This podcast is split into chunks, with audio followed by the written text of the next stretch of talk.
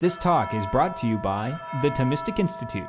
For more talks like this, visit us at ThomisticInstitute.org. I have a student's prayer from St. Thomas Aquinas that I like to start my classes with. And uh, you, uh, you guys can all hear me okay? In the name of the Father, and the Son, and the Holy Spirit. Ineffable Creator, true font of light and wisdom, and the primal origin raised high beyond all things. Pour forth a ray of your brightness into the darkened places of our minds. Disperse from our souls the twofold darkness into which we were born, sin and ignorance. Grant to us keenness of mind, capacity to remember, skill in learning, subtlety to interpret, and eloquence in speech. May you guide the beginning of our work, direct its progress, and bring it to completion. You who are true God and true man, who live and reign, world without end, through Jesus Christ our Lord. Amen.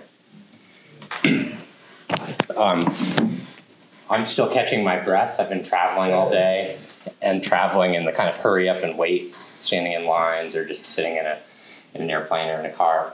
Um, before I get started with the formal talk, I have a written lecture that I'm going to read to you, and I, I, I think that feels a little unfriendly sometimes, uh, but I'm hoping that we have conversation afterwards. Um, and I would also like to get a sense of my audience. I mean, Jack gave me a sense of what he would like to hear for a lecture.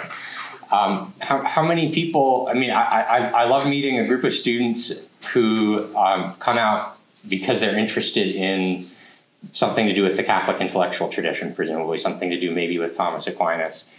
Um, how many of you have taken an undergraduate ethics class? A few of you. Um, did your did your ethics class have a unit on virtue? And then maybe you talked about utilitarianism or Kantianism or something like that. Okay, this is useful for me to, to know that some of you have had that, and some of you haven't. That's okay. Um, how many of you have felt like either in your ethics class or in some other um, sort of formal uh, part of university life, you've had a, a chance to inquire deeply about the things that matter most to you? Your typical classes involve sort of profound inquiry into the truth of human life. We've got I got I got a hand. I pushed hard enough and I got one hand. Okay, well this this is useful to me. Um, thank you for your patience. Um, I'm going to read this. It's, it's recorded as a podcast. Uh, the Thomistic Institute likes to post all of these, um, and and so uh, what I read, I think will take about 40 minutes. Is that all right? Um, and I know we're already late, so if, if some of you have something to do, I won't be offended if you walk out on me. Um, but I'm also hoping that after I'm done reading this, we have a chance to talk. The title of this talk is Is Virtue Enough? The Contortions of Ethics Without God. And I've given it in my head a kind of secret sub subtitle MacIntyre's Service to Theology. The latter half of the 20th century saw fresh interest in Aristotelian ethics. One aspect of this renewal is hope for reform not only within the field of moral philosophy, but for academic inquiry in general and for the wider culture. This has been a central hope of Alasdair MacIntyre, especially in his most famous work, After Virtue, and in subsequent developments of the argument he laid out there.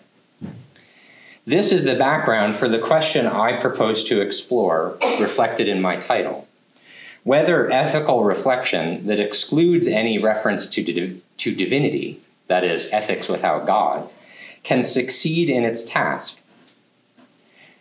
But even before formulating, even, even formulating this question raises a further question the question of what the task of ethics is. R.G. Collingwood pointed out that Plato's Republic and Hobbes' Leviathan are not different attempts to answer the same question. Part of accounting for their different ideas about justice requires us to recognize that they developed their ideas in different social contexts and in order to address different intellectual problems. MacIntyre took this insight from Collingwood to heart and helped us to see that this question, what kind of problem is an ethical theory designed to solve, requires careful attention to historical circumstance. So, my strategy cannot be to assume that we know what ethical theories in general are supposed to do and then review atheistic theories to show that and why they fail. Nor is it sufficient to assert the more direct and obvious point that moral laws only make sense if there is a lawgiver. Elizabeth Anscombe made that point in the article that's often taken as foundational for the 20th century virtue ethics revival Modern Moral Philosophy, published in 1958. It was part of her strategy for reviving Aristotelian ethics to propose that Aristotle's emphasis on virtue is advantageous for being more consistently atheistic than other ethical theories that depend on vestigial theistic concepts such as law or obligation. MacIntyre's After Virtue followed this lead while he acknowledged that virtue has thrived in theistic contexts, he self consciously argued in and for a secular, functionally atheistic context for a creative construal of virtue, independent of theological commitment. One implication of my argument is that this foundational strategy of the modern Aristotelian revival, advancing virtue as a more consistent strategy for ethics without God, is deeply paradoxical. If other ethical theories become contorted without God, then it was an ironic, though perhaps strategic, contortion of Aristotle to propose virtue ethics without God. What we actually find, thanks to a closer reading of MacIntyre and of Aristotle, is that a renewal of Aristotelian ethics through the path of virtue turns us back inescapably to reflection about divinity. This is precisely why the Aristotelian revival, as MacIntyre would see it, has the capacity to reframe not only the task of moral philosophy, but the task of theology as well, and to renew the social function of both philosophy and theology. MacIntyre's Aristotelian project is a service to theology and to the church. To defend this claim, and so that we may share some background for this argument, I will begin by offering a summary or an attempted summary, necessarily inadequate, of After Virtue. So, this is the first and longest section of the talk. Um, I hope those of you who have read After Virtue will recognize what I say, and I hope those of you who haven't will find here enough to follow why MacIntyre has been important. MacIntyre famously begins with a disquieting suggestion based on the analogy of a science fiction scenario in which a catastrophe renders unintelligible a cultural practice in such a way that its unintelligibility isn't even noticeable to the people who are going through the motions of continuing it. MacIntyre seems to have had in mind Walter Miller's novel, A Canticle for Leibowitz, in which a nuclear holocaust has destroyed much of civilization, including the practice of science. But a community of monks works with fragments of scientific textbooks and scientific instruments without fully realizing that what they are doing with them isn't really science. MacIntyre's suggestion is that this is our situation with ethics, that our inherited moral language belonged to a project now lost due to some catastrophe that we aren't even fully aware of pieces of the past cultural practice, fragments of moral language no longer entirely coherent on their own, survive. People continue to use these fragments, but without realizing that they are no longer engaged in the former project, and, what is most disturbing, without the resources for even discerning what they have lost. To help us imagine that this might actually be our situation, MacIntyre focuses for the first half of After Virtue on the character of moral discourse in modernity. In the second chapter, he points out that in everyday experience, say arguing about social policies, moral disagreements are articulated in conceptually incommensurable terms people defending different views about, say, abortion or war or wealth distribution might appeal to things like rights or equality or liberty or fairness. Today, we might add tolerance or equity, all of which concepts, used within the context of a relevant argument, seem perfectly coherent and suggest a kind of impersonal authority. But in light of conflicting sets of concepts, say rights of property versus injustice of inequality, these arguments not only typically fail to persuade, they are literally incommensurable with each other. They, no one can win out over the other, they can't really be compared. As a result, even earnest attempts at objectivity give the impression that argument is not about reasoning, but about manipulation, or the imposition of a self interested will. It is no wonder then that people find appealing theories that reduce moral arguments to power struggles in the form of Nietzsche's postmodern will to power or the Marxist existentialist post liberal critique of bourgeois morality as bad faith, rationalizing self interest. MacIntyre, sympathetic to and influenced by both Nietzsche and Marx, prefers to call this phenomenon emotivism the view that moral utterances, even though they purport to give reasons, are really just expressions of feelings. Thus, in the third chapter, he explores how, while emotivism fails theoretically as a genuine account of moral concepts, it makes very good sense as a kind of sociological account of how people experience the deployment of moral language. When moral concepts seem essentially, moral arguments seem essentially interminable, irresolvable because they use in, incommensurable concepts, then all attempts at moral persuasion cannot help but feel manipulative. Chances are you recognize this in particular examples when you've had arguments with other people and you know you realize that there's just no way for one person's set of concepts to win out over another. Which makes you very suspicious of why people are picking the concepts that they have unless it's just to justify their own self interest. Emotivism is a late stage development in modernity. And in chapters four and five, MacIntyre characterizes the predecessor culture, which he calls the Enlightenment project of justifying morality. It's a matter of cultural history that the idea of a sphere of the moral, consisting of rules of conduct which are neither theological nor legal, emerged in the early modern period.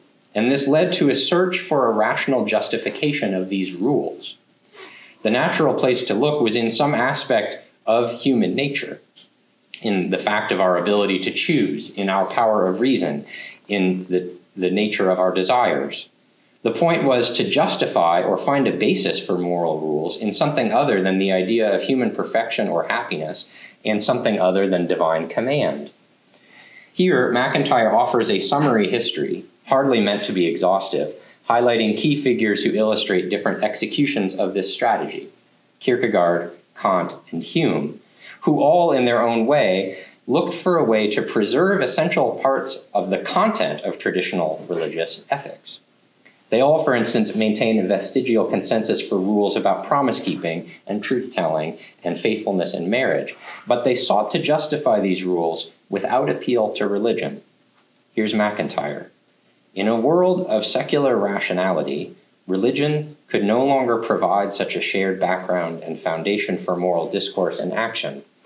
And the failure of philosophy to provide what religion could no longer furnish was an important cause of philosophy losing its central cultural role and becoming a marginal, narrowly academic subject. As MacIntyre argues in one of the crucial chapters of After Virtue, the Enlightenment project of justifying morality failed and had to fail. As MacIntyre put it, the rules this project tried to justify had previously made sense as mediating the transition from human nature as it happens to be to human nature as it could be if it realized its essential nature. The rules implied a teleological conception of man. To the extent that the Enlightenment project rejected this conception and considered only man as he is, not man as he could be if he realized his telos, the rules no longer made sense. Indeed, they were dismembered pieces of a different conceptual framework, rendered incoherent in the new non teleological context. Moral rules separated from the telos became as MacIntyre called them, incoherent fragments of a once coherent scheme of thought and action. And since they did not recognize their own peculiar historical and cultural situation, they, the philosophers, could not recognize the impossible and quixotic character of their self appointed task. While MacIntyre recognizes that the theological understanding of human nature was formerly rooted in a sorry the teleological understanding of human nature was formerly rooted in a combination of metaphysics and religion. The challenge he sets for himself in the rest of after virtue is to make it possible to conceive of a telos in a non-metaphysical manner as something rooted in our social condition. According to MacIntyre the key cultural fact was that before the enlightenment man was a functional concept. In other words to be a human being is to fulfill a set of roles within a family, a polity, in relation to crafts and relationships as part of the cosmos. So MacIntyre argues that the Enlightenment project not only happened to fail, but had to fail because it replaced the teleological notion of the human being as perfectible in light of these roles with the notion of the autonomous individual, conceivable without those roles and without any intrinsic telos or purpose other than the exercise of its will. MacIntyre proceeds in chapter 6 to describe the consequences of this failure, primarily the emergence of new moral language that is meant to take up the slack. His focus is on the notion of utility and rights, which he calls moral fictions historically contrived and contingent ideas that we use as if they have clear moral meaning, but which arose to play a role in moral discourse only because of the failure of the Enlightenment project to salvage moral rules without teleology.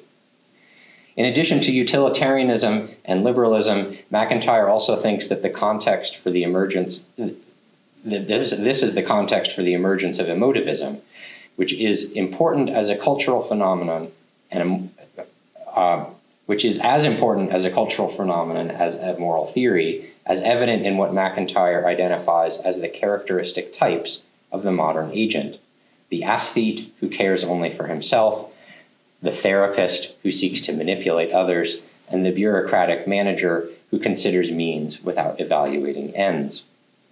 This dynamic of individuals free to make choices without regard for purposes also accounts for the strange authority of managerial expertise and the widespread myth that facts are separated from values.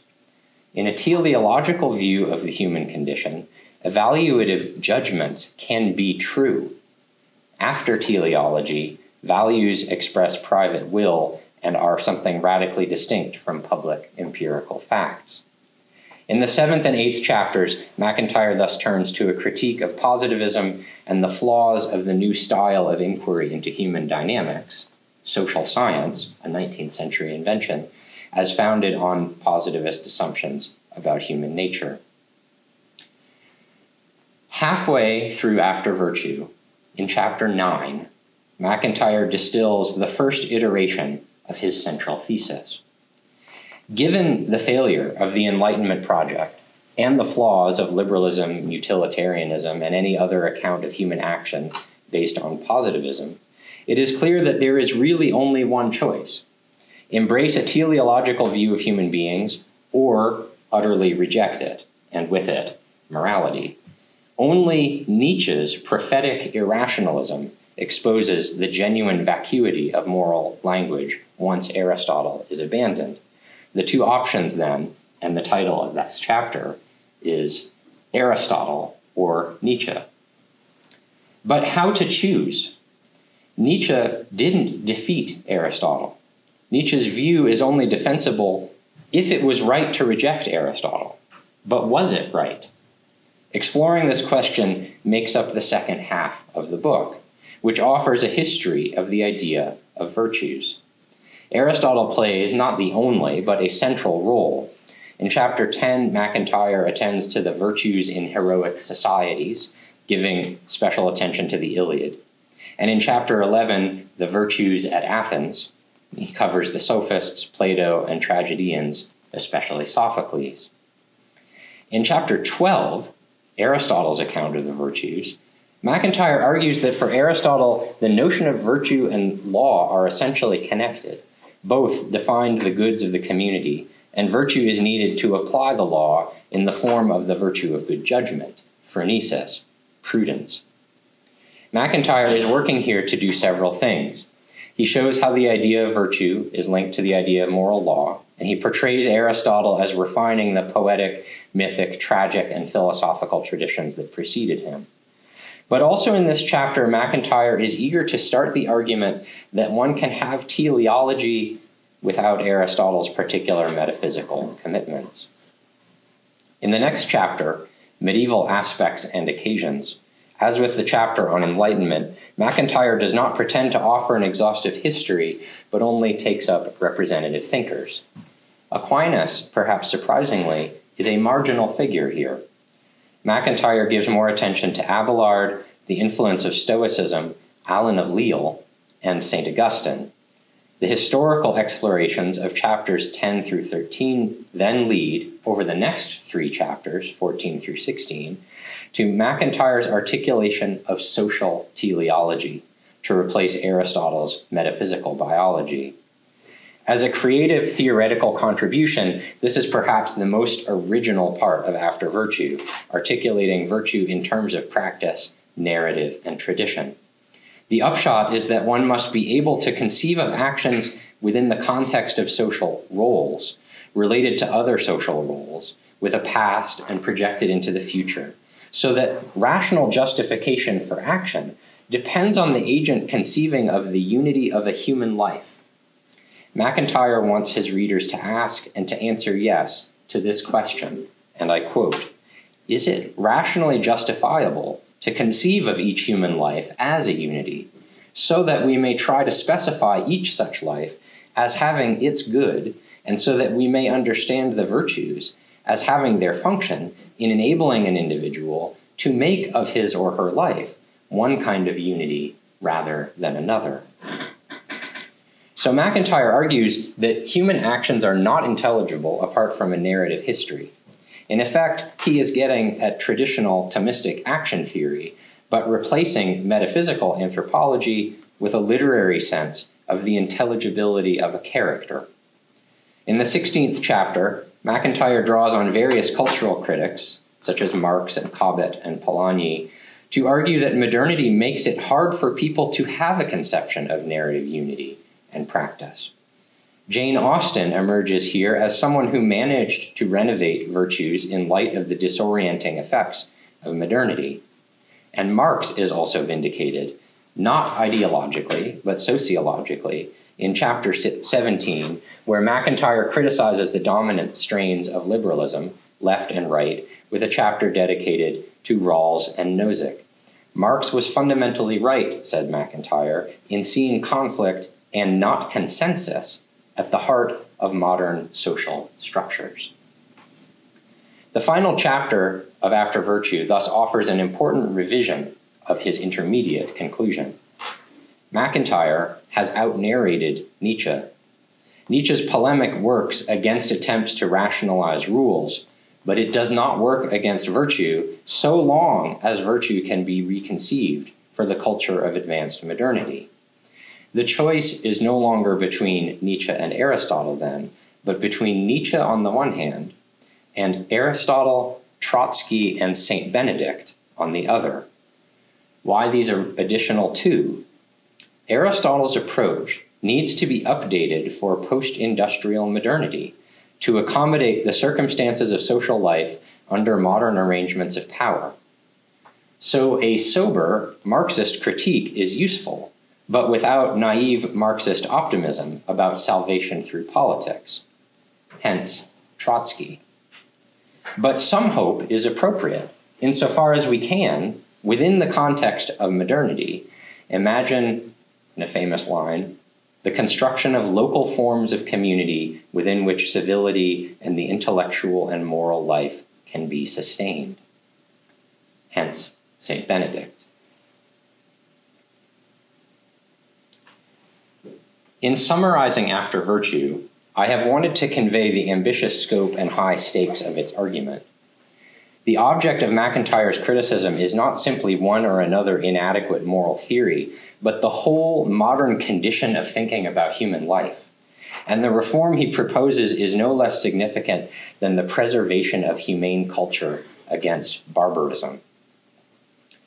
So you can imagine that it would seem a very small victory not even a symbolic one, and perhaps a pyrrhic one, for virtue ethics to appear on your syllabus in ethics class as a unit competing with utilitarianism and Kantianism, as it so often does. In the terminology of David Solomon, MacIntyre proposed a return to virtue as something radical that would overturn our practices, but academics have domesticated it as something routine, another theory to be taught alongside the others, the incommensurability of which implicitly entrenches, entrenches the very emotivism that MacIntyre sought to defeat. MacIntyre's radical intention was to use the concept of virtue to rethink how we evaluate actions, which means rethinking the assumptions we are making about what a moral theory does and what kinds of questions it answers, and so even reconceiving how we teach ethics and how it is related to other subjects in the university and to everyday decisions. True success in introducing the concept of virtue for MacIntyre would mean recovering a teleological conception of human life. If things had been different, in fact, what we call virtue ethics might have been called teleological ethics or eudaimonistic ethics for the Greek word for happiness. It could have been called natural law ethics. In its account of dignity and a sense of self worth and the traditional ethical attention to duty and shame, it could have even been called honor ethics. As oriented to an ultimate good, it could have been called summum bonum ethics. Especially as a response to Nietzsche, who unmasked the fruitlessness of ethics after the death of God, virtue ethics could have even been called theological ethics. After virtue connects the loss of teleology with the decline of theological authority.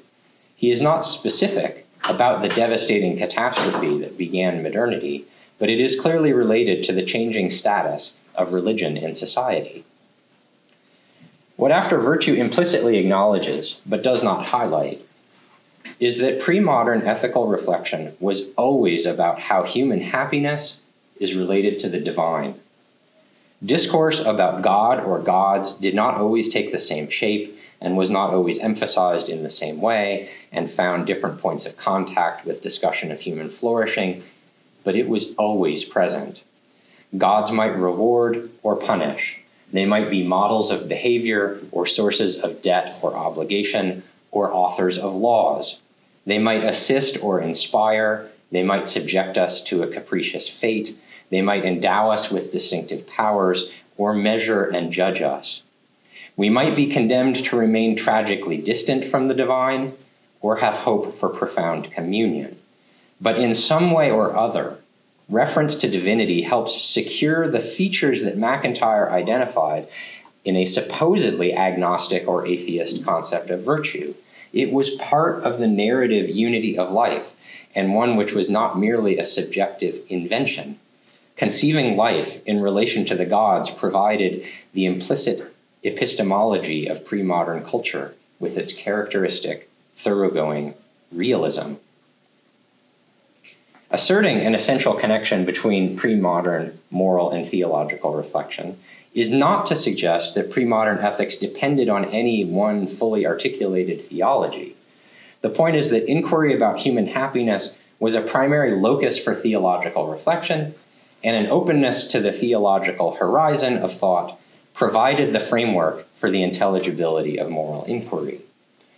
Nor does the essential connection between moral and theological questions imply that pre modern ethics was characterized by simplistic unanimity or by lack of dispute. Disagreement about the evaluation of action and about the character of divinity was, of course, common. What is salient is that such disagreement could be made intelligible as disagreement and fruitfully, rationally negotiated in light of a generally acknowledged connection between moral and theological questions. How one conceived of divinity would shape one's conception of how to live, and how one thought about human nature and destiny in turn informed one's conception of the divine. Aquinas' Summa Theologiae is a useful artifact here, undoubtedly a theological work, but organized around the consideration of human beings having their beginning and end in God, a work which modern readers are tempted to view as a kind of academic encyclopedia of doctrine, but whose primary catalyst in historical context was the need for integrated moral formation. And Aquinas' method in the work is to embrace fully the role of dialectical confrontation and argument in rational inquiry. His questio format, a literary incarnation of the medieval university classroom's disputation, makes conspicuous and essential to the text the role of confronting and working through disagreement, the negotiation of disparate sources and authorities and conflicting voices in order to arrive at the truth. A third clarification is that the ethics theology link is not found in philosophers only. The connection between moral and theological reflection is a thread that Greek philosophy picked up from Homeric epic and Greek tragedy and from local customs of civic piety. The first philosophers did not seek to overcome this connection so much as to clarify, discipline, and purify it. And of course, the link between theology and ethics is conspicuous in Jewish religion. It was only natural for Christian theologians like St. Thomas to carry this forward, while open to learning from pagan Greek philosophers. The theological dimension of medieval scholasticism, of Greek myth, and of Jewish revelation is not in question. But does Aristotle's Nicomachean Ethics have an inherently theological character? Aristotle first mentions God in this text in ways that might seem incidental, rhetorical flourishes, or superficial pieties. He says in the very first book that it is more godlike to attain the good for the polis than for the individual. And soon after, God appears in a list of things that illustrate that many different kinds of things can be called good. But it is harder to dismiss as a less than serious question. When Aristotle asks, still in the first book, whether happiness comes to us by divine dispensation. Aristotle seems willing to consider this hypothesis, and in a way not rendered entirely irrelevant by the fact that what Aristotle is aiming to arrive at is the insight that virtue is acquired. Now there is a gift. If there is any gift, says Aristotle, of the gods to men, it is reasonable that happiness should be God given, and most surely God given of all human things, inasmuch as it is the best. But this question, Aristotle continues, would perhaps be more appropriate to another inquiry.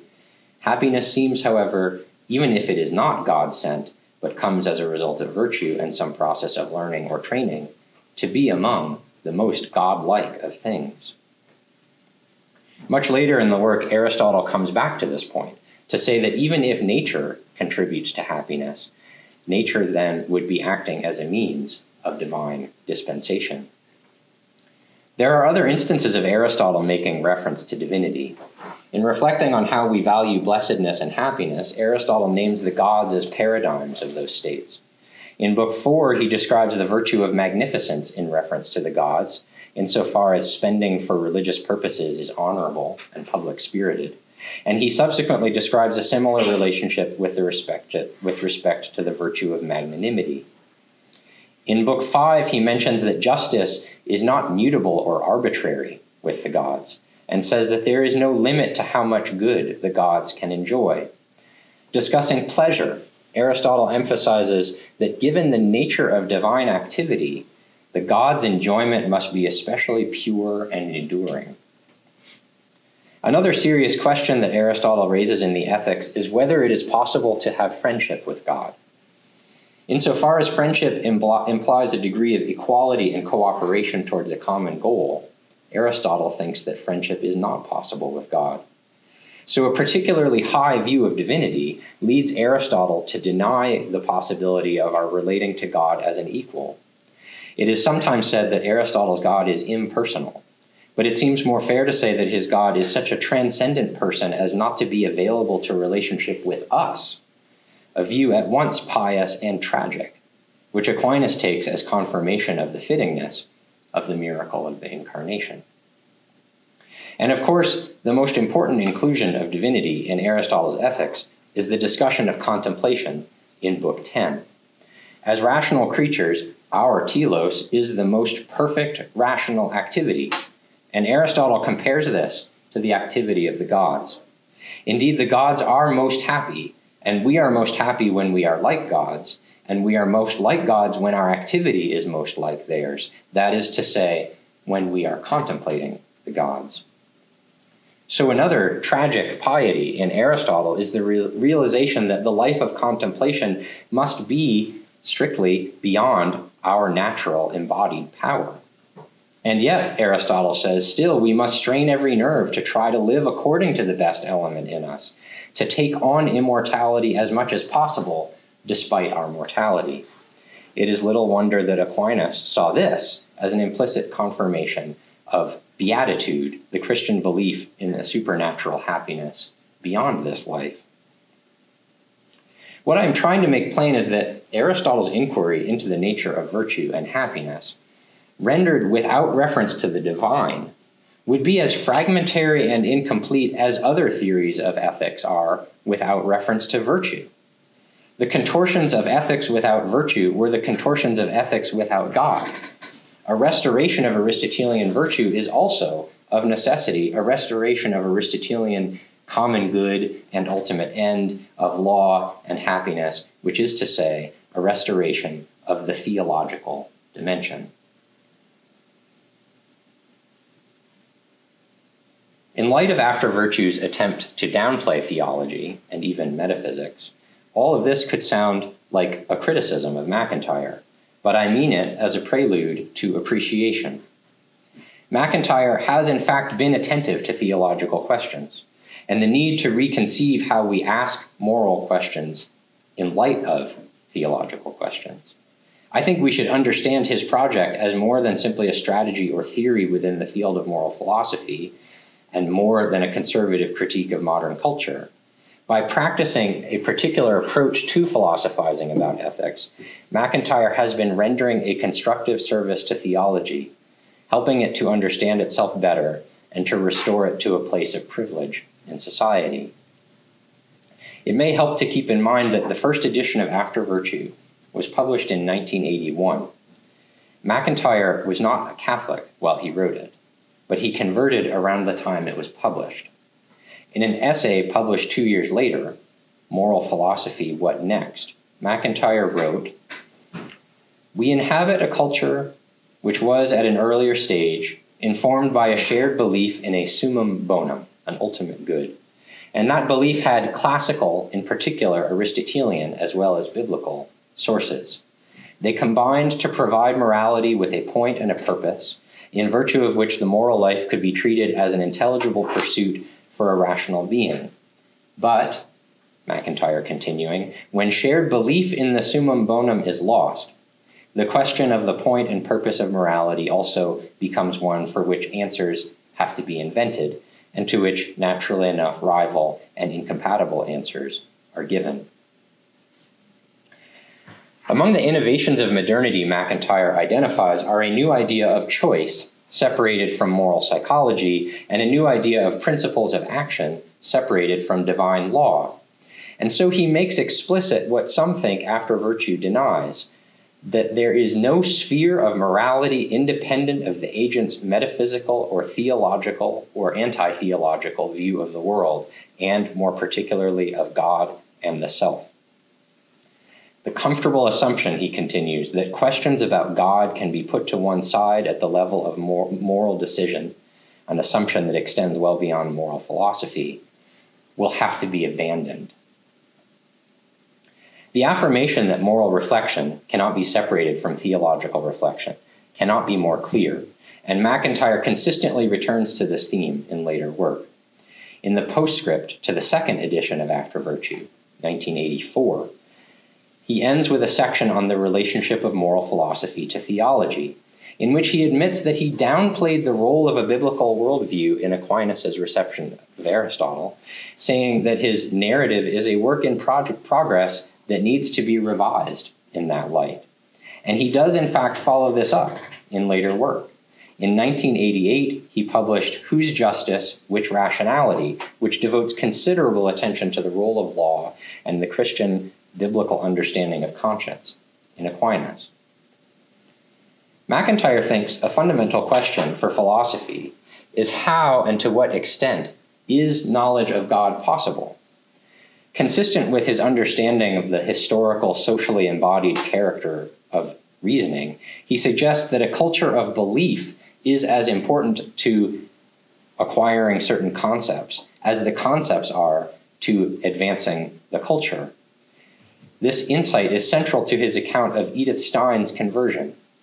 MacIntyre admires Stein for considering the question of knowing God not primarily as one of impersonal argument, but of joining a community of inquirers. Stein, he says, asked two central and urgent questions Of what communities should I make myself a part? And in dialogue with whom should I carry forward my thinking and my personal formation? The rationality of theological belief, according to MacIntyre, is not something that is figured out before entering into the social circumstances in which religious belief becomes intelligible. We do not, he says, begin with some adequate grasp of the concepts of knowledge and truth, and in light of these, pass judgment on whether or not we know something of God, or whether or not it is true that God exists. But rather, he says, it is from our encounters with God and with the world and with human beings that we learn what it is to have knowledge and what truth is. MacIntyre is most explicit about philosophy's service to theology in his book God, Philosophy, and Universities, which grew out of an undergraduate course that he taught at Notre Dame. There it is clear that philosophy must be open to theological questions and that any genuine university must have structures in place that are different from secular universities, which preclude that philosophical work. And I must mention also MacIntyre's most recent book, published in 2016, Ethics in the Conflicts of Modernity. It argues in its final pages that the worldly finite ends of practical reasoners presuppose an end beyond all finite ends. Metaphysically, this is a transcendent God, but practically, it at least means that the only way in this finite world that we complete and perfect our lives, I'm quoting MacIntyre, is by allowing them to remain incomplete. The human being, for true fulfillment, needs not only the metaphysical reality of God, but a venue of reflection about our relation to that God. And so the book ends with these three sentences. The perfection and completion of a life consists in an agent's having persisted in moving toward and beyond the best goods of which he or she knows. So there is presupposed some further good, an object of desire beyond all particular and finite goods, a good toward which desire tends insofar as it remains unsatisfied by even the most desirable of finite goods, as in good lives it does. But here, the inquiries of politics and ethics end, and natural theology begins. I have tried to argue that understanding virtue apart from theological questions is as distorting as any other attempt to make sense of ethics without God. Specifically, I have tried to show that MacIntyre's vision for a revival of Aristotelian ethics is a profoundly radical critique not only of moral discourse or the teaching of ethics, but of late modern conceptions of the self, patterns of life, and social structures.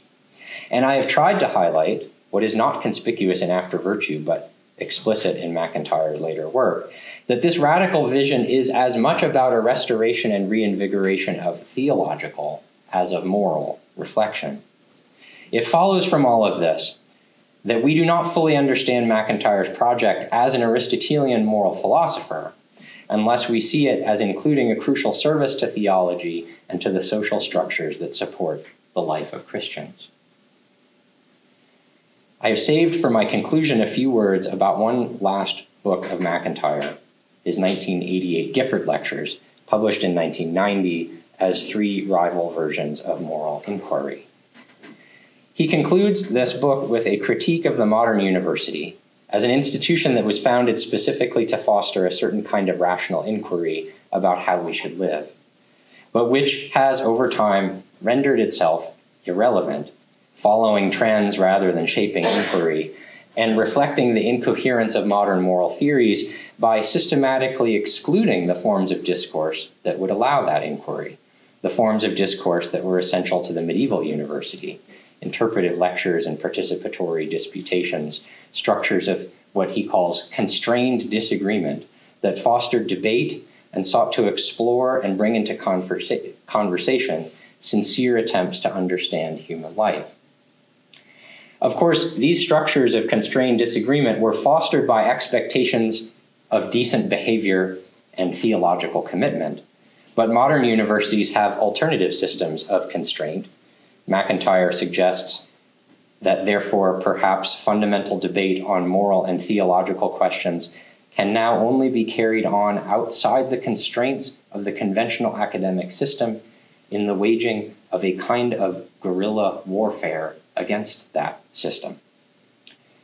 It strikes me that we gathered here are engaged in something like that guerrilla warfare as a collection of students and thinkers uh, organized on the ground, funded by the Dominicans as a chapter of the Thomistic Institute. MacIntyre's critique of the university also inclu- includes a critique of the lecture as a form. Unlike medieval lectures, modern academic lectures tend to be performances rather than expositions of authoritative texts and invitations to ongoing dialectic. And so, my fellow guerrilla warriors, it is appropriate for me to end my talk here and for us to continue our inquiry together with the help of your questions, criticisms, and counterarguments. Thank you.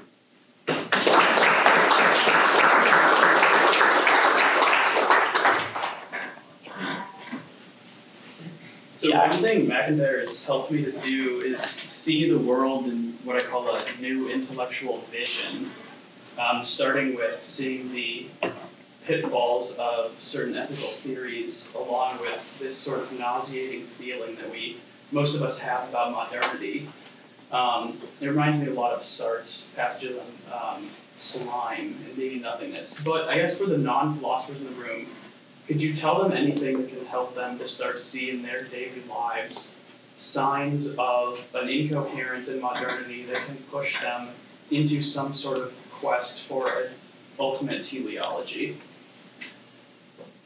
Um, I think for me to do that would be very autobiographical because I think everybody finds that in their own way. And I'm tempted to ask you first, like, um, where you recognize that. Um, for me, part of it was a, uh, just a kind of disillusionment with what college was about. I mean, I went to college very naive, and I kind of believed all the things in the brochure about, you know, the noble pursuit of truth. And then I realized that a lot of other people didn't believe that, and it not wasn't clear that my professors believed that, and I didn't know where to look for that. Um, that was one manifestation of it. Um, another manifestation was realizing that I knew people who um, I respected, but who had very strong um, beliefs that disagreed with mine, and some some I would often have friends who took two different positions, and I didn't know which side to come down on, and I couldn't. Um, I, I couldn't imagine how it was that you would actually find out the truth in those areas but I wasn't ready to give up and say, okay, well, there is no such thing. Um, so those are two examples of how I experienced it, especially as a college student. And I think I think um, college is a great place to to to have this sort of gift of disillusionment. But how did you where where where, where did you experience it? I would say for me, the most important thing has been my reflections thinking about familial friendship and romantic types of love, and how that um, between myself and my friends, that I, certain romantic relationships I've had, and between myself and my family, how that has led me toward um, meditating on Ecclesiastes, along with um, thinking about how to conceptualize love in a rigorous but also correct way Sure. And that has helped me to see, I think, fundamentally that the society's conception, the dominant conception of love um, that we often experience in society is uh, quite wrong-headed, which then has forced me to kind of dig into certain texts that are foundational to the Western canon. So I think that's the best place to start. I think that's a that's a great example, and I could point to, to um, similar ways in which I identify with that. It's also very, very classical. Um, you know, you wouldn't know it maybe from reading most philosophy department uh, course listings, but love, love and friendship are two of the most ancient topics for philosophical reflection. Plato has several dialogues about it. Uh, a full one fifth of Aristotle's Nicomachean Ethics is about friendship, um, which includes um, not not as overtly say as like Plato's Symposium, but includes discussion of romantic love and marriage and um, yeah, as, as as one is maturing as a rational agent, making decisions about what to do, one of the things that you find yourself inevitably making decisions about what to do is how am I going to live my life with other people? How am I going to deal with the set of um, uh, natural tendencies and desires that I find in myself and that other people find? Um, and how, how can those be shaped into a long term narrative of life, right? Not just, well, let's just have fun tonight and not worry about tomorrow, but let's let's actually think about what would this look like if if it was coherent and made larger sense and connected us to something something greater. Um, I, I think that's a very very common experience. Yeah. So I don't know if I don't know if that's help yeah. if that. Yeah, I mean, I'd certainly say that I think that the only context in which you can, at least I can make sense of romantic, familial, and friendly love is in the context of some sort of participatory notion where there's a um, higher good that there you are pursuing in your pursuit of the other person. Yep. By the way, I think that's one of the big appeals of um, John Paul II, so-called theology of the body. Right? It's not just that it's a it's a a winsome way of articulating some otherwise maybe hard to understand Catholic rules about love and sex, um, but that it puts the question of love and sex in the context of what is it to participate in the life of God, right? Like, holy cow! Mean, that actually kind of feels right to anyone who's ever fallen in love. It, there's a, there's a kind of calling there to something higher, and yet then so many modern practices of dealing with that experience fall short of that um, intuition of, of a higher orientation. There were a bunch of other hands that I saw at the beginning, back of the room. I just sort of amplify what you were talking about already. Um, like when, the, when After Virtue came out in '81, I guess it was. Yep. Um, I think I, I think I was young. I couldn't.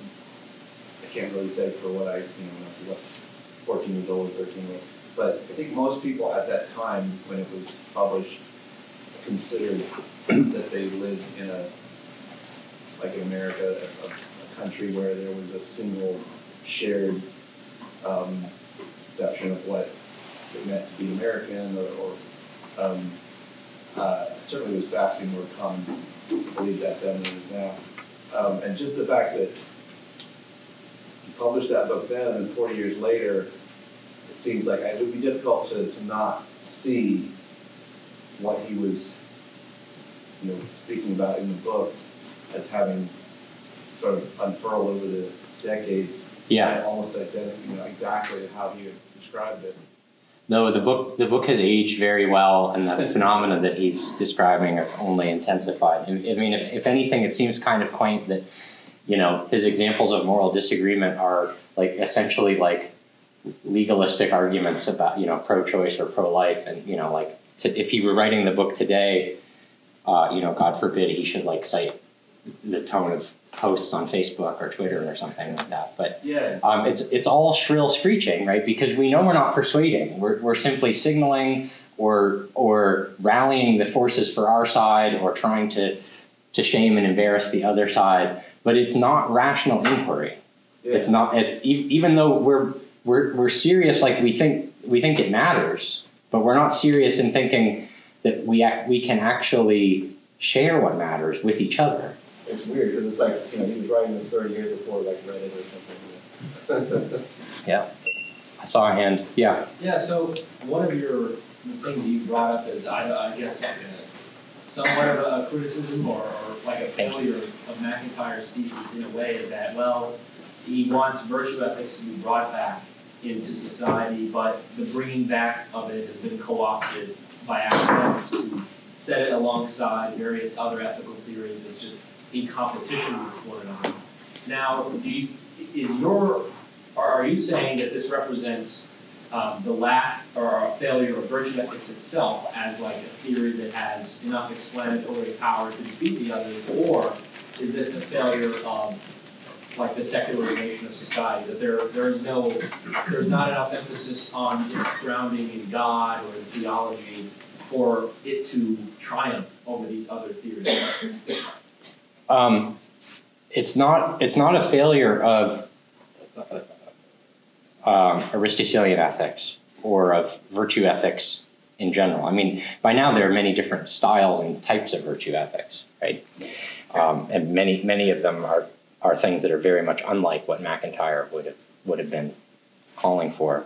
Um, I mean, the reason it gets integrated into a, a course um, without doing anything to disturb the status quo of the course is the same reason that Nietzsche gets integrated into a course without doing anything to disturb the status quo of the course. I mean, Nietzsche would be insulted or embarrassed by the fact that his aphorisms are, are you know mass market paperbacks that get assigned to 18 year olds in the thousands and thousands every year. Like he he was calling for something very revolutionary right? If if you take nietzsche truly seriously you wouldn't have universities anymore or you wouldn't or they wouldn't be doing the things that they're doing and macintyre's after virtue is radical in that sense now it's not that he wants to burn it all to the ground but but i think macintyre would envision that if someone had the authority to restructure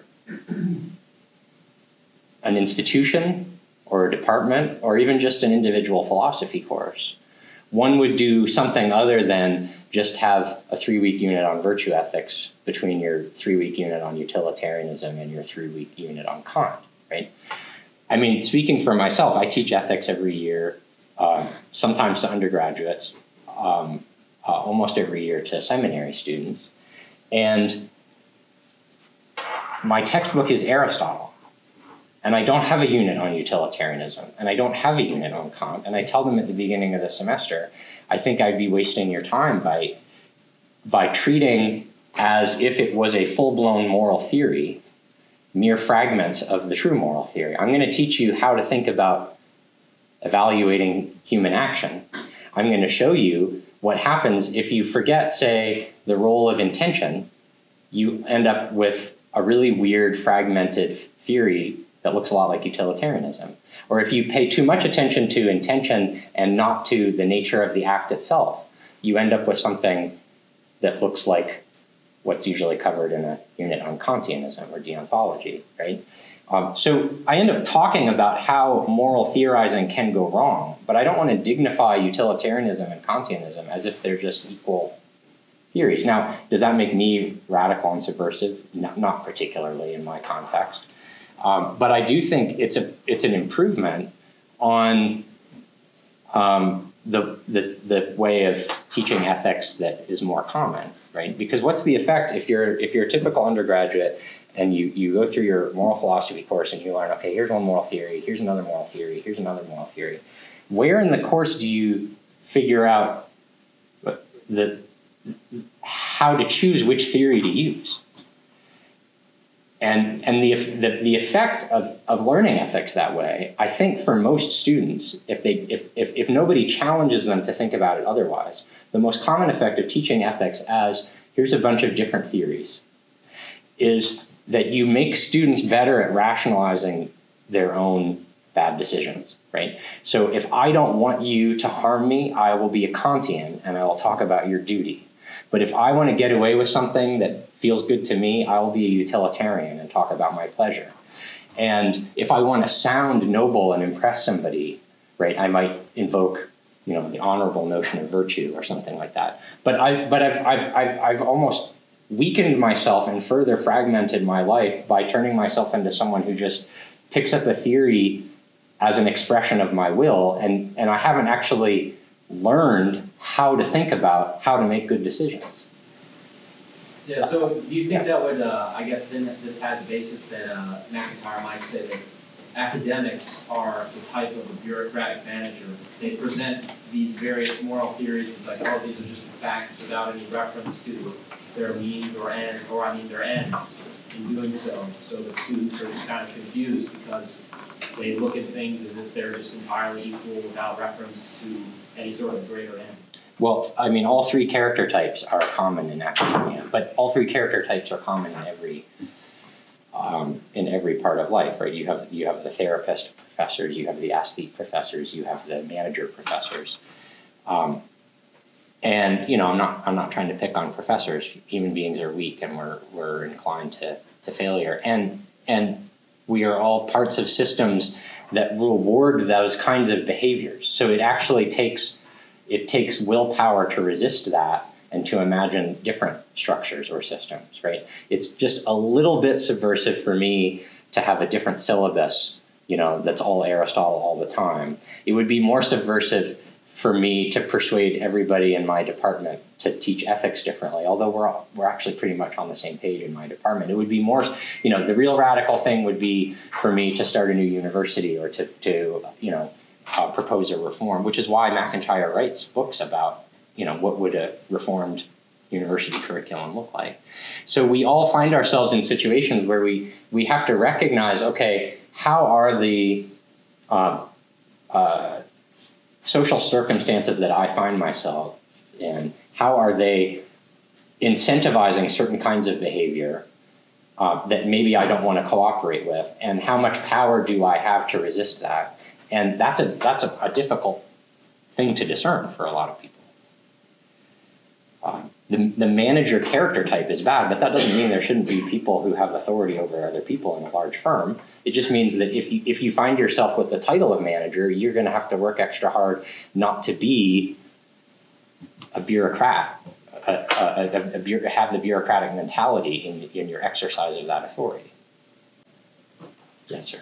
Um, I had a question about like the role of the divine. Yeah. Um, so if I if I may, like what I got of your talk, and you will probably show how it's wrong, and that will help me clarify what was actually being argued. Good. Um, so it seemed like the role of the divine as it relates to the ethics, it provides uh, like a framework. It makes it intelligent. Um, I wrote down cohesion. I don't know why, or like glue, and it had to do with this summum bonum, the the good. Yeah. Um, that would be maybe transcendent or universal besides like this these contingent goods that we're dealing with right now. Um, so the divine seems like a, a good candidate for that. Um, whatever conception that may be, just because it's transcendent of our contingencies right now. Um, so rather than being God, could we try to distinguish of something transcendent? Um, not in a outside of space and time, still operating within space and time, but transcendent in regards to like our time. So, for example, like a, like a Burkean ethic that relied on the past, us being benefited from it, us being trustees now for the present, in anticipation for the future posterity. And so, it's transcendent in a way that it escapes our time, but still dealing with just like the here and well, not the here and now, the uh, world and not postulating the divine God. Yeah, I mean, I, I think in a way, um, and I want to qualify that. Um, right. So part of part of my argument that um, moral theorizing um, inevitably connects us to theological theorizing, mm-hmm. right? Is is that it leads it leads beyond you know the here and now to something larger, and you know in various ways, right? So if if if you're wondering about you know the this action is ordered towards uh, some good, but that good is ordered towards some other good. It leads to the summum bonum. That was the point in one of the last quotations from MacIntyre. Mm-hmm. If you're if you're thinking about how um, it, it feels like certain kinds of actions might come under a, a moral law, right? You wonder about the source of that law, the, the, the, the divine intelligence that, of the lawgiver. Um, but yeah, even even before those explicit sort of references to recognizably theological understandings, right? I guess you could say to start thinking of your life as having a narrative unity and intelligibility of, uh, that gives meaning to your actions, right? You have to think of yourself as part of a larger whole. Mm-hmm. And I can imagine someone arguing, yeah, the, that larger whole is my tradition, however one conceives of that tradition, right? Um, it's, I think it's important, though, part of After Virtue that I didn't summarize. The book is, is literally unsummarizable. It's just such, there's so many fractal layers to the book. So you, some of you who have read it might have favorite parts that I didn't even mention, right? Um, part of the book involves a, a developing a theory of tradition in which MacIntyre compares Burke's idea of tradition with Newman's idea of tradition, John Henry Newman. And he doesn't like Burke's idea of tradition because, in his view, Burke thinks of a tradition as something that has to be solid and preserved and has to be like so. So change and conflict are um, antithetical to a Burkean concept of tradition. This is in MacIntyre's analysis, and maybe it's not fair to Burke, but he uses Burke this way to say there's one view of tradition that there's there's like something solid that we have to preserve and inherit, and if there's too much conflict and too much change, then it's it's falling apart. And what he likes about Newman's idea of tradition is that it's more organic and alive. For Newman, a, a tradition is something that's constantly changing, and the stronger the tradition, the more it's capable of receiving and responding to uh, new things. And so, uh, for Newman, a tradition is inherently something that that um, involves a kind of rational dialectic. There's, there is thinking going on in a living tradition. And there's a line in, in After Virtue that once, for, once a tradition becomes Burkean, it's already dead. And if, if, a tra- if a tradition has the kind of qualities that Burke seems to value, and again, maybe this isn't really fair to Burke, but if a tradition has those qualities, then it, it's lost that vital, that that vital force. So um, this is also something that I haven't really emphasized quite so much, although it is in the in the idea that that you know um, a, a, university structure should involve more disputation. MacIntyre really thinks that um, part of living a good life is living in a situation in which you are capable of engaging in constructive conflict. Like he he he's not seeking unanimity. He's not seeking let's all get on the same page. Let's all believe, let's all bow our knee to the same. No, he's thinking let's all live our lives so that we can get it all out in the open and like really disagree with each other and duke it out and fight it out. And he has a great he has a great um, essay about how um, Thomas Aquinas is a model of this. We, we tend to think of Aquinas because he's so authoritative in the Catholic tradition as this like symbol of orthodoxy and tradition. But Thomas Aquinas was really radical. He was really controversial. Um, he and people who followed him got into trouble. He was often misunderstood. He was he was drawing things from dangerous sources, right? He was stirring the pot, and that's what MacIntyre thinks is is crucial to um, a, a vital tradition. And he thinks that anything that's truly capable of that will eventually not be able to escape the ultimate theological horizon. And so if you if you set out to say, well, I have meaning and and and it's my atheist meaning, and I'm I'm not even going to consider that God exists because I have, you know, I'm gonna I'm gonna stand up for my country or my tradition. And MacIntyre would think that's inevitably going to uh, fail to satisfy and fail to be able to engage with other people who might actually be interested in, in hearing from you. Interesting. Thank you. Yes, sir. Do we have time for more? Yeah, yeah, go for it. I'm willing to stay as long as people want. I know I already started like 25 minutes late, but so you guys have been incredibly patient. Could you speak more on the gift of disillusionment? Like, how is that?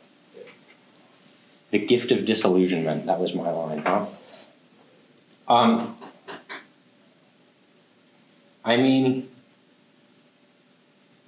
it's funny, our culture, however much we were making fun of social media before, our, culture actually has some pretty common like words and memes about this, right? Like it's better to be self-aware than to be an NPC. It's better to, you know, be red pilled than to be, you know, like are it if it, it's better to suffer having had the scales fall from your eyes and see things as they really are than to be comfortably insulated in ignorance and um, and not realize that, that there's more to life.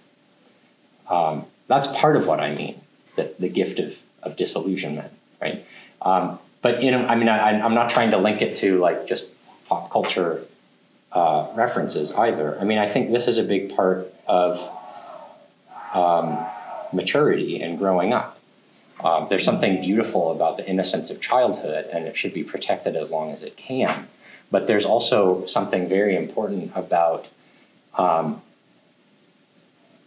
realizing that there there might be more to life than what you took for granted from the beginning, and that that that part of being an adult is being open to learning more and not simply thinking you got it all figured out. Um, does that help? Did, I mean, I, I don't know what led to your question or why, why that was a. Have you been disillusioned yet? Um, hopefully. It's the nature of philosophy. Someone take him outside and disillusion him. Because I was part the class and um, he presented this paradox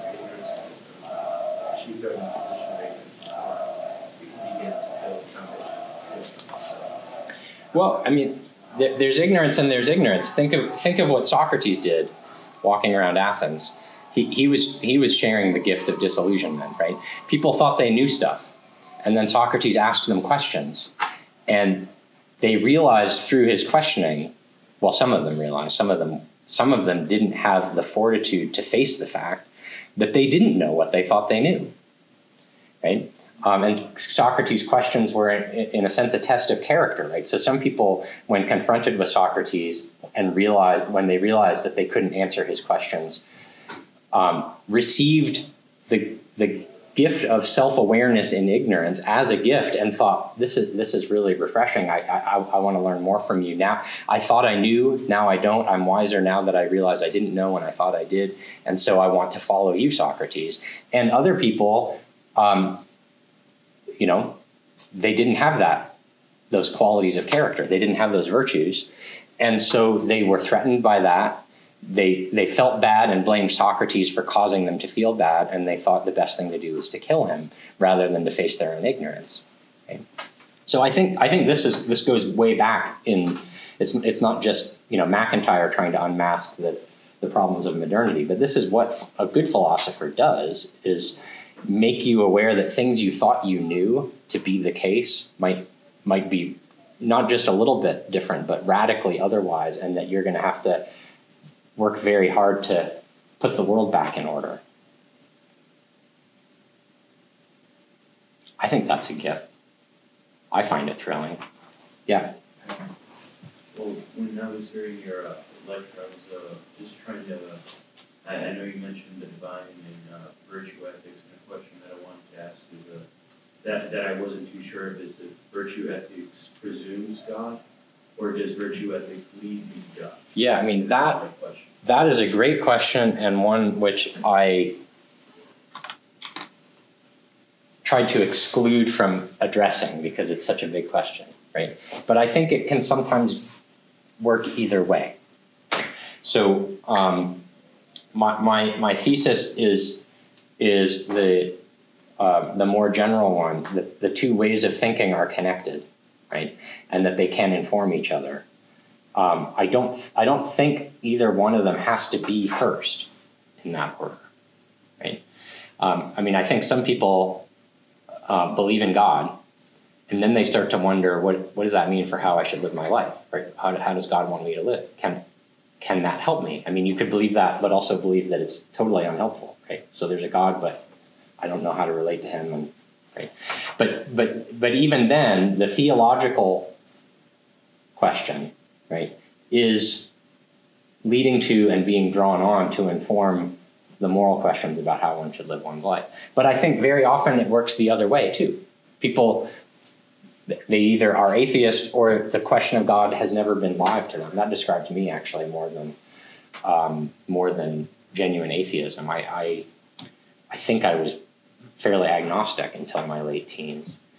Um, it just didn't, I just wasn't interested in the question. What got me interested in the question was something like what I'm imagining Jack describing was actually confronting moral issues in my own life and then thinking, okay, well, if I'm going to have to figure out how to order my life or how to make better decisions, then oh, all of a sudden I'm conceiving of my life in in light of something like so what's it ordered towards or what what would what would structure it so so moral questions can raise theological questions just as much as theological questions can raise moral questions i think. Um, and I, I think that's how it should be. Yeah. Given the like modern scientific positivism um, how does the concept of the soul fit into this uh, especially with the rampant materialism that seems to have invaded all of the all of the social sciences. Yeah, it's interesting. I don't. I didn't use that word in my talk, did I? Soul.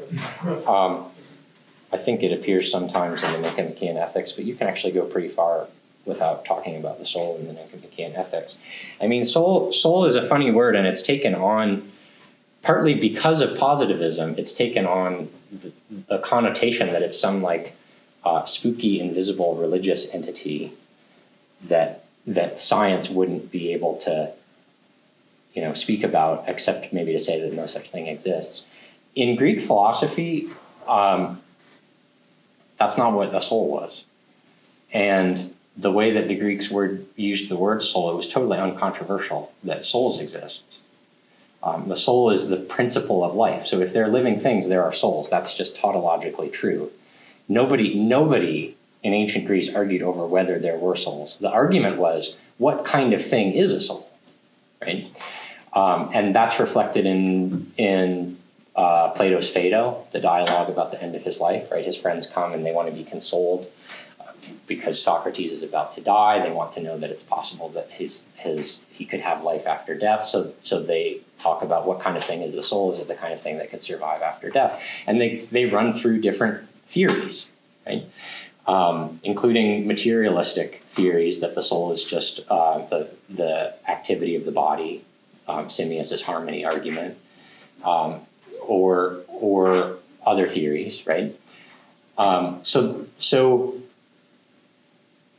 I guess my desire would be to return to a Greek way of talking, and if, and maybe soul isn't the right word for it because it's it's been it just it's developed a different meaning in our culture. But but we need to have a word so that we can actually talk again and have a conversation about what is that which makes the difference between a living body and a dead body.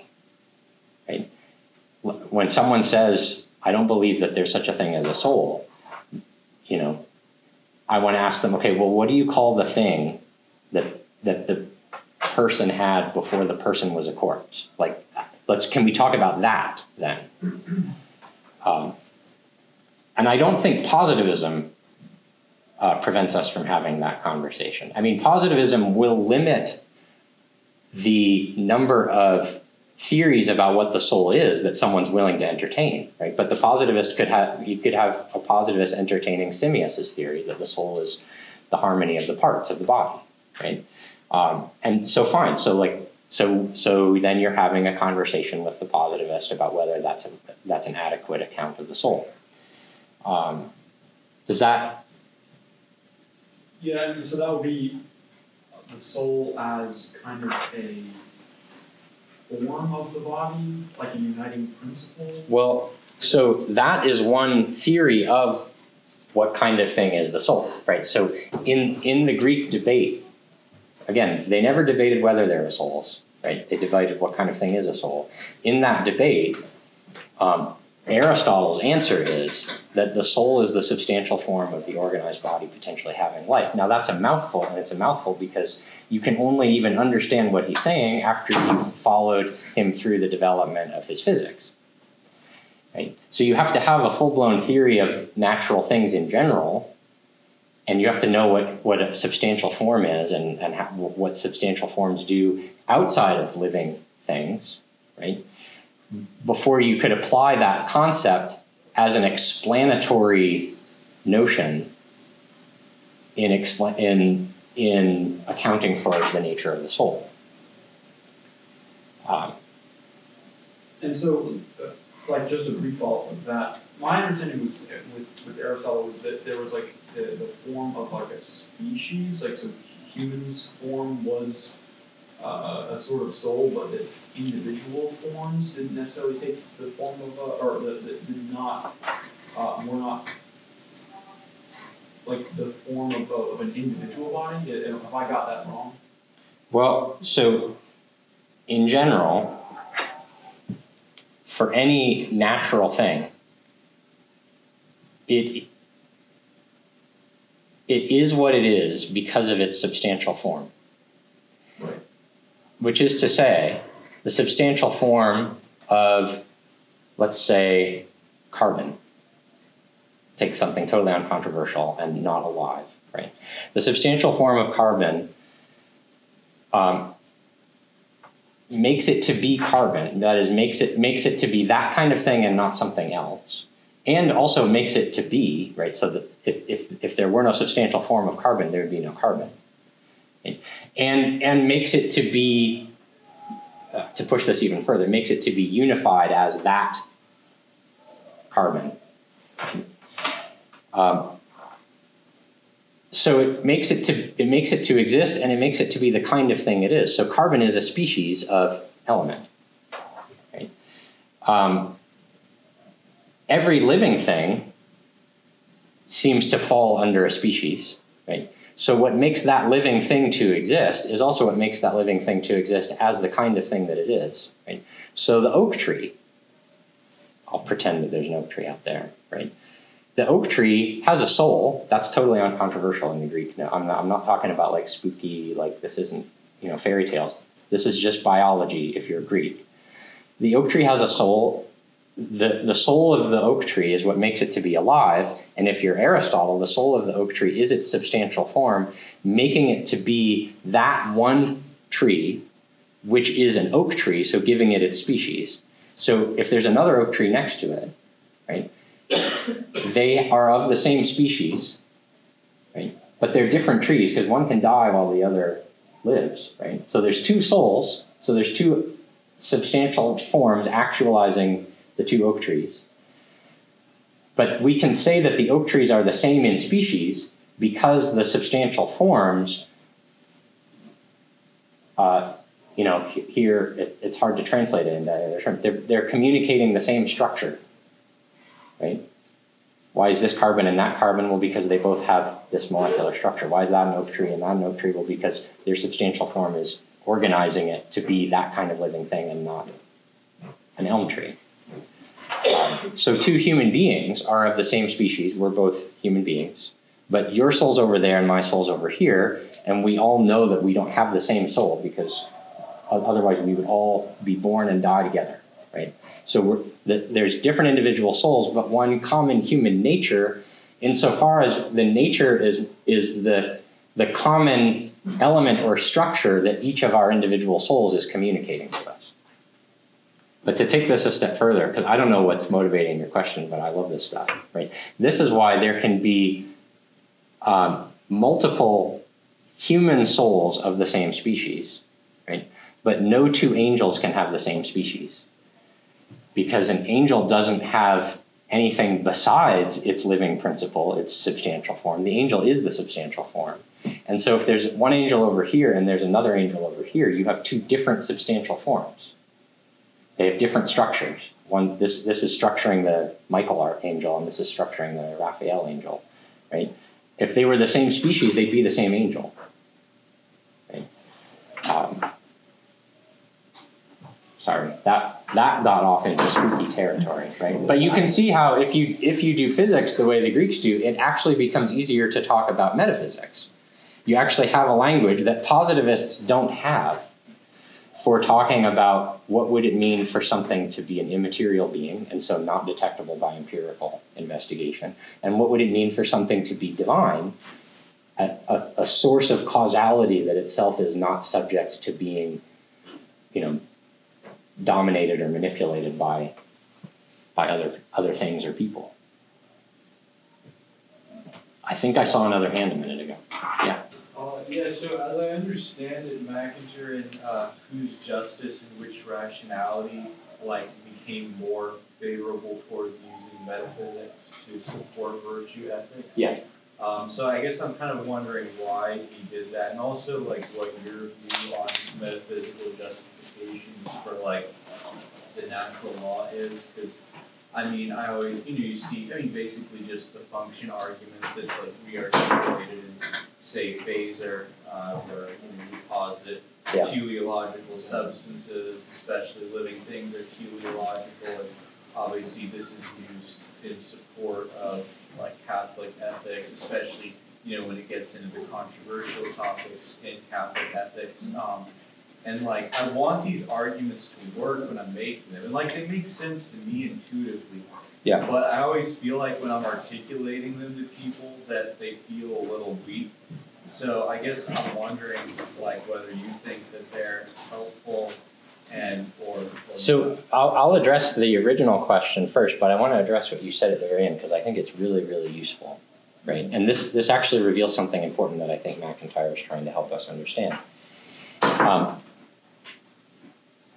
the, the thing that you said that is useful is that like so you've heard these arguments about teleology or maybe forms or whatever and you read your Ed Feser and then you want to like pull out the Ed Feser argument yeah. and and beat up your positivist friends with it right yeah, exactly. and of course that doesn't work yeah. right? Um, because um, to be persuaded of the argument, right, your opponent would have to come to share the concepts that the argument is framed in, which means that you would have to do something to help them acquire those concepts. Now, maybe helping them to acquire them part of helping them to acquire them would be to show how the concepts play a role in a certain kind of argument. So maybe making arguments would indirectly be a, means of helping them to acquire the concept. But but the making of the argument isn't about like I'm going to force you to this conclusion. The making of the argument is then I'm going to show you how my mind works so you can see how I'm using these concepts, right? Sort of what I was doing before with the Greek idea of the soul. Right? I, I hope I just persuaded anybody who doubted that, that souls exist, right? You all, but maybe some people in the room didn't have that concept before. Right? I didn't. I didn't make an argument that souls exist. I did. I did something that I hoped would help people acquire a new concept, so that they could then formulate for themselves the question: Do those things exist? And they could say yes to it. Um, so, so I mean, this is a danger I face this when I'm talking to seminarians because they want to do philosophy as apologetics. They want to know the arguments that they can use to force people to come over to their side, and um, and that, that's that's a different version of like you want to use the the Feser teleology chapter to get the whatever to change his mind. Um, but that's not that's not philosophy, right? philosophy is entering into a conversation and asking questions and what do you mean by this and well it seems to me that the way you're talking about this might be missing something what if i asked you about this and um, i think that's what macintyre that's that is the crucial point of macintyre trying to describe teleology in after virtue without doing metaphysics right? people have made a lot of this line in metaphysics in, in, in after virtue where he says that we have to um, we have to have virtue without Aristotle's metaphysical biology. And I think part of MacIntyre kind of re- regrets and repudiated that line. And you're right, in, in whose justice and which rationality, he's more friendly to metaphysics. Uh, partly he's learned more metaphysics just in those few years. He's, he's, he's converted to Catholicism and embraced his identity as a Thomist. He wasn't quite a Thomist when he wrote After Virtue. But you, in retrospect, you can see the writing was on the wall, right? Um, so he's he's more willing to accept those terms, but partly he he probably subjected himself to learning how to use these concepts and and better appreciating how they work. But the the the arguments of after virtue illustrate how you can act, you can help someone acquire functional or teleological concepts without doing metaphysics or using the word metaphysics or talking about form and matter or anything like that. You can just say, well, um, doesn't it seem like if you watch people doing this kind of thing, they must be thinking of themselves as having an orientation towards a goal, or they must be thinking of themselves as playing a certain kind of role, right? If they didn't think of themselves as playing that role, that their their behavior would no longer be intelligible, right? Um, and that's that's why I said it was it was it was a kind of passing line. But in the lecture, I said that MacIntyre, by talking about the narrative unity of life, he's he's actually getting at what Thomists like Ed Feser would call action theory, but he doesn't call it action theory. Um, it's more like the literary analysis of a character. Um, how, how do we make sense of, of, a, of another human being's behavior, and especially how do we make sense of our own behavior if we're not just a series of unrelated episodes, right? You wake up and just randomly do stuff today. But if, if, if, if what you do today is somehow related to what you did yesterday and what you project yourself doing tomorrow and the other people that you've done things with over the course of your lifetime, then all of a sudden you're thinking teleologically. Um, so, so I think I think what MacIntyre both advocates and illustrates is that the real hard work of philosophy is not finding the uh, the definitive argument that will force people to your conclusion from your premises, but helping people to see the world in a new way, which is to say, giving them the concepts within which to frame things that they wouldn't have imagined without those concepts. Okay, that, that definitely makes sense. And then you also said that modernity like deprives people of that narrative and unity. I was also wondering if you could like articulate what you meant by that. I mean, I can kind of imagine it like intuitively because I was thinking about like MacIntyre's argument seems to be suggesting uh, uh, a remembering of man as like a political animal, and because I was thinking like Locke or you know some of the other moderns would see would kind of abstract man from his social context, but I would think that like for Aristotle and Aquinas to abstract man from a social context would precisely be unnatural, so that wouldn't be a state of nature to begin with.